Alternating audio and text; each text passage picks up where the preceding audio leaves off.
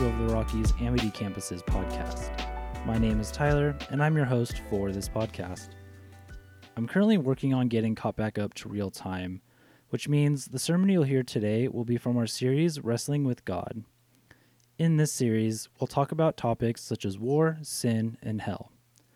Certainly, topics many have wrestled w- over with God. So, I hope this series gives some helpful insight for you as you also may be wrestling with these topics. And just as a reminder, you can always check out our church, Cathedral of the Rockies, on our website and on our social media platforms. There you can see what is going on in the life of our church and even connect with us online.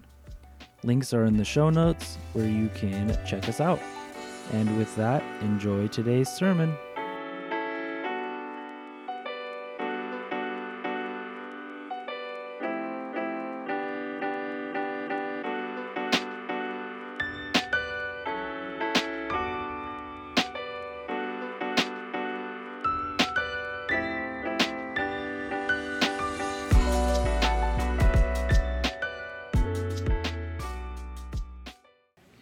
Is this to sound better now? Because I, I had it kind of muted intentionally because the prayer was kind of rough. So, so we had no. Uh, good to be here. It was, it was, nice that Pastor Brian asked me to preach today. I have to say that uh, when he told me the, the topic, atonement, I hadn't thought about atonement or the theories of atonement since I was in seminary in the late 1970s. So as I attempt to preach on atonement, I'm going to need prayer more than ever. So let us bow our heads for a word of prayer. Gracious and most loving God, as we gather here, I ask you to guide me as I seek to preach, and guide each of us as we seek to listen. That somehow, some way, through the human word, your divine word may be proclaimed and heard for your greater glory. This we pray in the name of God, the Creator, Christ, and Holy Spirit. Amen. Okay, this is our scripture text this morning. It, it wasn't in the order of worship, so I did, here it is. Here, this is John's testimony when the Jewish leaders in Jerusalem sent priests and Levites to ask him, Who are you? And John confessed. He didn't deny, but confessed, I am not the Christ. They asked him, Then who are you? Are you Elijah? And John said, I'm not. Are you the prophet? And John answered, No. They asked, Who are you? We need to give an answer to those who sent us. What do you say about yourself? And John replied, I am a voice crying out in the wilderness, Make the Lord's path straight, just as the prophet Isaiah said. Those who sent by the Pharisees asked, Why do you baptize if you aren't the Christ, nor Elijah, nor the prophet? And John answered, I baptize with water. Someone greater stands among you whom you do not recognize. He comes after me, but I'm not worthy to untie his sandal straps. This encounter took place across the Jordan in Bethany, where John was baptizing. The next day, John saw Jesus coming toward him and said, Look, the Lamb of God that takes away the sin of the world. I picked that particular scripture text because here you have John the Baptist in the wilderness preaching, and he is not the Christ. And they want to know, the people from Jerusalem want to know, why is he doing that? If he's not the Christ, he's not Elijah, he's not a prophet, he's preparing the way for one to come. And then he has that statement the next day when he sees Jesus coming Behold, the Lamb of God who takes away the sins of the world. Behold, the Lamb of God that takes away the sins of the world. But, but that raises some questions. Here's some questions. How did Jesus take away the sins of the world? How? How does that happen? The next question it raises, you know, why did Christ die on a cross? Another question that comes up How does Christ dying make it possible for our sins to be forgiven? Or another question if God is omnipotent, why couldn't God forgive our sins without Christ dying? Now, I don't know how you would answer those questions, but I will say that once you're trying to start to wrestle with these questions, you're entering the whole area of atonement. Uh, atonement is kind of a way of saying we are at one with God. But here's a definition of atonement we speak of atonement are at oneness or reconciliation with God. We believe that in ways that we cannot fully explain, God has done this through the mystery of Jesus Christ self sacrificing on the cross and his victory over sin and the death of resurrection. I like that. In ways we cannot fully explain. So, what do we human beings do? We start to explain it. and so, and so I think because uh, at one moment, I mean, there's a sin separates us from God. So, how does that reconciliation take place? So, one of the first persons that tried to explain it is uh, uh, Alexander, Origen of Alexandria. Uh, he was in the, in the third century. And so he believed that the death of Christ was a ransom sacrifice, usually paid to Satan. And so we had to, had to pay, the, pay that debt off. And so God sent his son to pay Satan off so we could be at one with God. And, and I'd say for about 800 years, that was probably the dominant theory of atonement. And uh, then, uh, along in the 12th century, we had uh, uh Anselm of Canterbury raise the question. He said, why would God have to pay Satan anything? God doesn't owe Satan anything. And so, what's, I don't believe that ransom theory, so he comes up with his own theory. And here's his theory living in a feudal society when one has committed a crime, the offender is required to make amends or satisfaction to the offended party. There's no way finite human beings who sinned against infinite God can do this. So Christ, fully human, was the substitute to provide satisfaction and restore God's honor. Now, see, now, he, he, Anselm lived in a honor shame society. And human beings, because of our sin, has brought shame onto God. And how can we restore God's shame? And so uh, Christ is, was death, was to satisfy God's honor, to help him have his honor back. That, that's a theory called satisfaction theory. But one of his contemporaries, Peter Abelard, who was a French scholastic philosopher, a poet, a musician, he said, That doesn't make sense. Why would a good God find satisfaction in watching an innocent man suffer, and die. Why would that make God feel better to see his son die like that? And he didn't like that theory, so he came up with his own theory. He says, His is called the moral example of atonement. Christ's life, death, and resurrection shows humans that the true nature of love and turns them back towards God. Thus, the cross speaks to us, but its power is enough to pull us in and atone. There is no transaction required by God. It's, it's, it's Christ. And see, also, of all the theories, Anselm Abelard brought in the life and death and resurrection. The other theories just focus on the death and resurrection. He said that all of Christ's ministry, that love draws us to God, and, and we, we, we seek to connect with God and go back to God. That's how God removed that sin between us. And so we have the two theories that argue back and forth. And uh, Anselm's theory was the dominant one of the day. Abelard's theory kind of, kind of, kind of drifted away. And so we have now that, and but then a couple hundred years later, uh, who says the church doesn't move fast? A couple hundred years later, there's John Calvin and Martin Luther in the Protestant Reformation. Well, we can't have a Catholic's theory of atonement. We have to have our own theory. So they came up with a theory called the penal theory of atonement is that whenever there's a crime, to have justice, there must be punishment. And so uh, there's got to be punishment. So who's going to pay that punishment price? Who's going to pay that price and satisfy God's sense of justice? Well, Calvin and, and Luther both said, well, it was God's. It was God's Christ sacrifice that paid the price for us, that paid the price for our sins, and made us at one with God.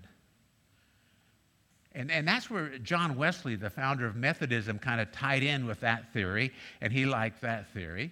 Okay, then, and, and well, I thought there's more theories, and I thought I'd bring up a newer theory. Uh, Gustaf Aulén, who is the bishop of the, uh, the Church of Sweden. And Gustaf Aulén, he came up with a theory of Christ the victor. He saw in the world that uh, there's a holy war going on, and Christ is the one who won. Christ as victor depicts Christ's sacrifice not as a legal offering to God in order to placate God's need for justice, but a decisive moment in the war against the power of darkness.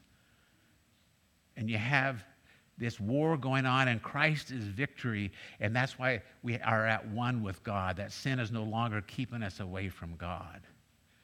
And there's other theories out there, and my temptation was to spend the next couple hours just going over one theory after another, after another, and then, and, and then make you choose which one you like the best. now, one of the things that struck me as I was reading these, kind of reviewing them in my own mind, is that every one of these theories finds scripture passages that justify and prove their theory is correct. Every one of them have a little difference. There's some are some similarities between the others, but there's some real similarities between the two, and there's some big differences between the two. But then when it dawned on me, they all come to the same conclusion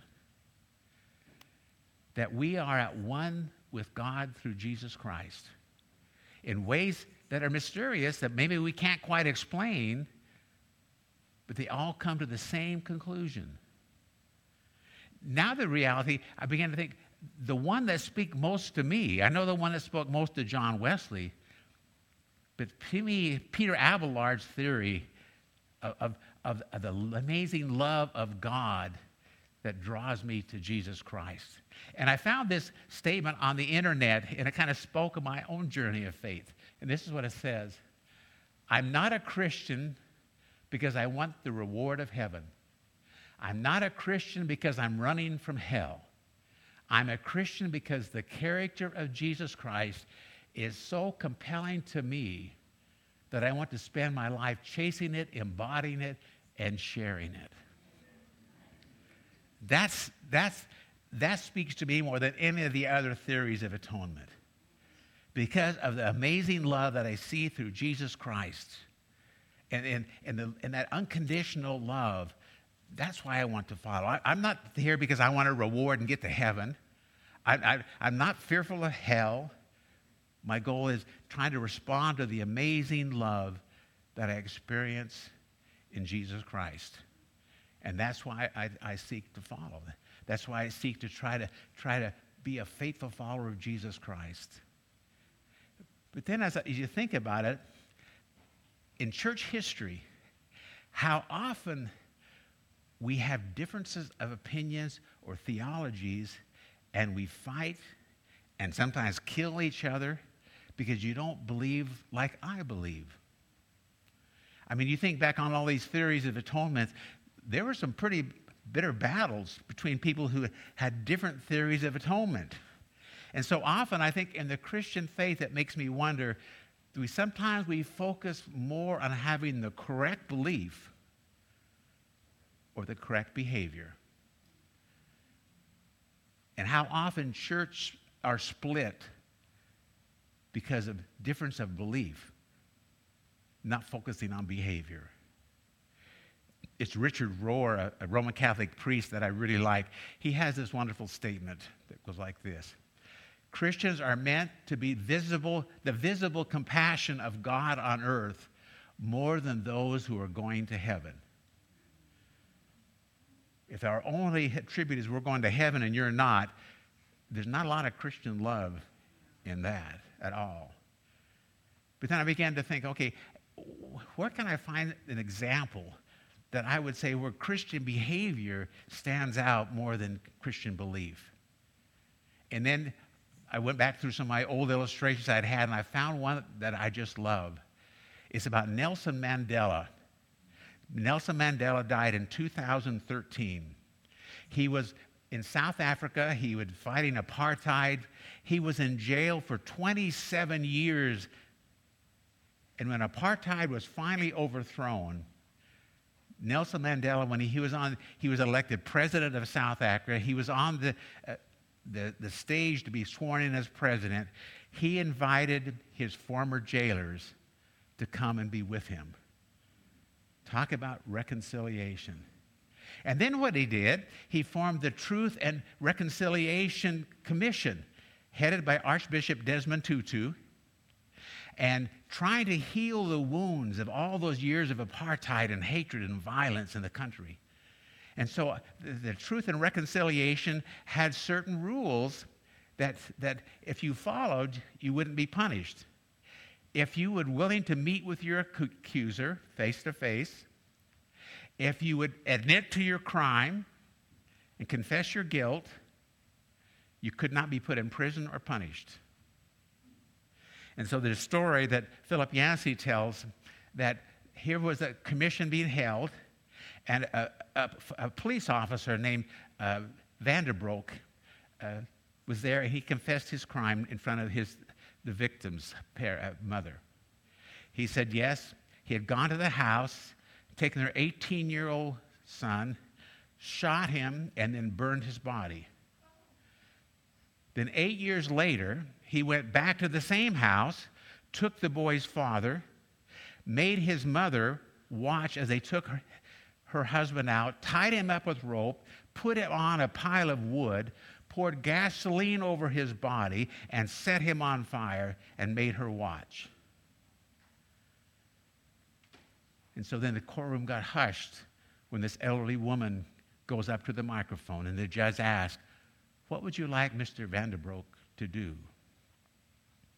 She said, I'd like for him to go to the place where they burned my husband and gather some of the dust so I can give him a proper burial. Mr. Vanderbroek, with his head bowed, nodded yes. Then she said, Mr. Vanderbroek took all my family away from me, and I still have love I want to share. I want him to come down to the ghetto twice a month to spend the day at my house so I can be a mother to him. And Vanderbroek nodded his head. Then she said, I want Mr. Vanderbroek to know that God has forgiven him and I forgive him as well.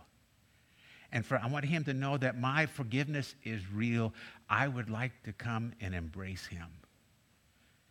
And somebody in the courtroom started singing Amazing Grace. How sweet the sound that saved a wretch like me. But Mr. Vanderbroek did not hear it. He had fainted, overcome by it all. I don't know her theology of atonement. I don't know if she has the right profession of faith, but I do know her actions revealed and showed the love of God, of God in this world. I don't know how she was able to do that. I don't, that seemed impossible to do. But with God's help, she was able to. And a powerful testimony to faith in God. What Christian faith is all about. I mean, Mother Teresa has this one quote that I like There is a light in this world, a healing spirit more powerful than any darkness we may encounter. We sometimes lose sight of this force when there is suffering too much pain. then suddenly the Spirit will emerge through the lives of ordinary people who hear a call and answer in extraordinary ways. That woman, an ordinary woman, heard the call and did some extraordinary things. In our world today, there's a lot of darkness and a lot of suffering. And you and I are ordinary people. And God's calling us to do some extraordinary things to help reveal and share that light with others. I think it's a good thing to think about atonement and how it works because I think it's always good to challenge our journey of faith, to, to try to struggle and understand and, and see what speaks to us and how, how. But then the question is even once you settle on a theory of atonement, if it doesn't make any difference in the way you live, you've missed the point. Well, my brothers and sisters, we have heard the call of Jesus, follow me. We have work to do in our world.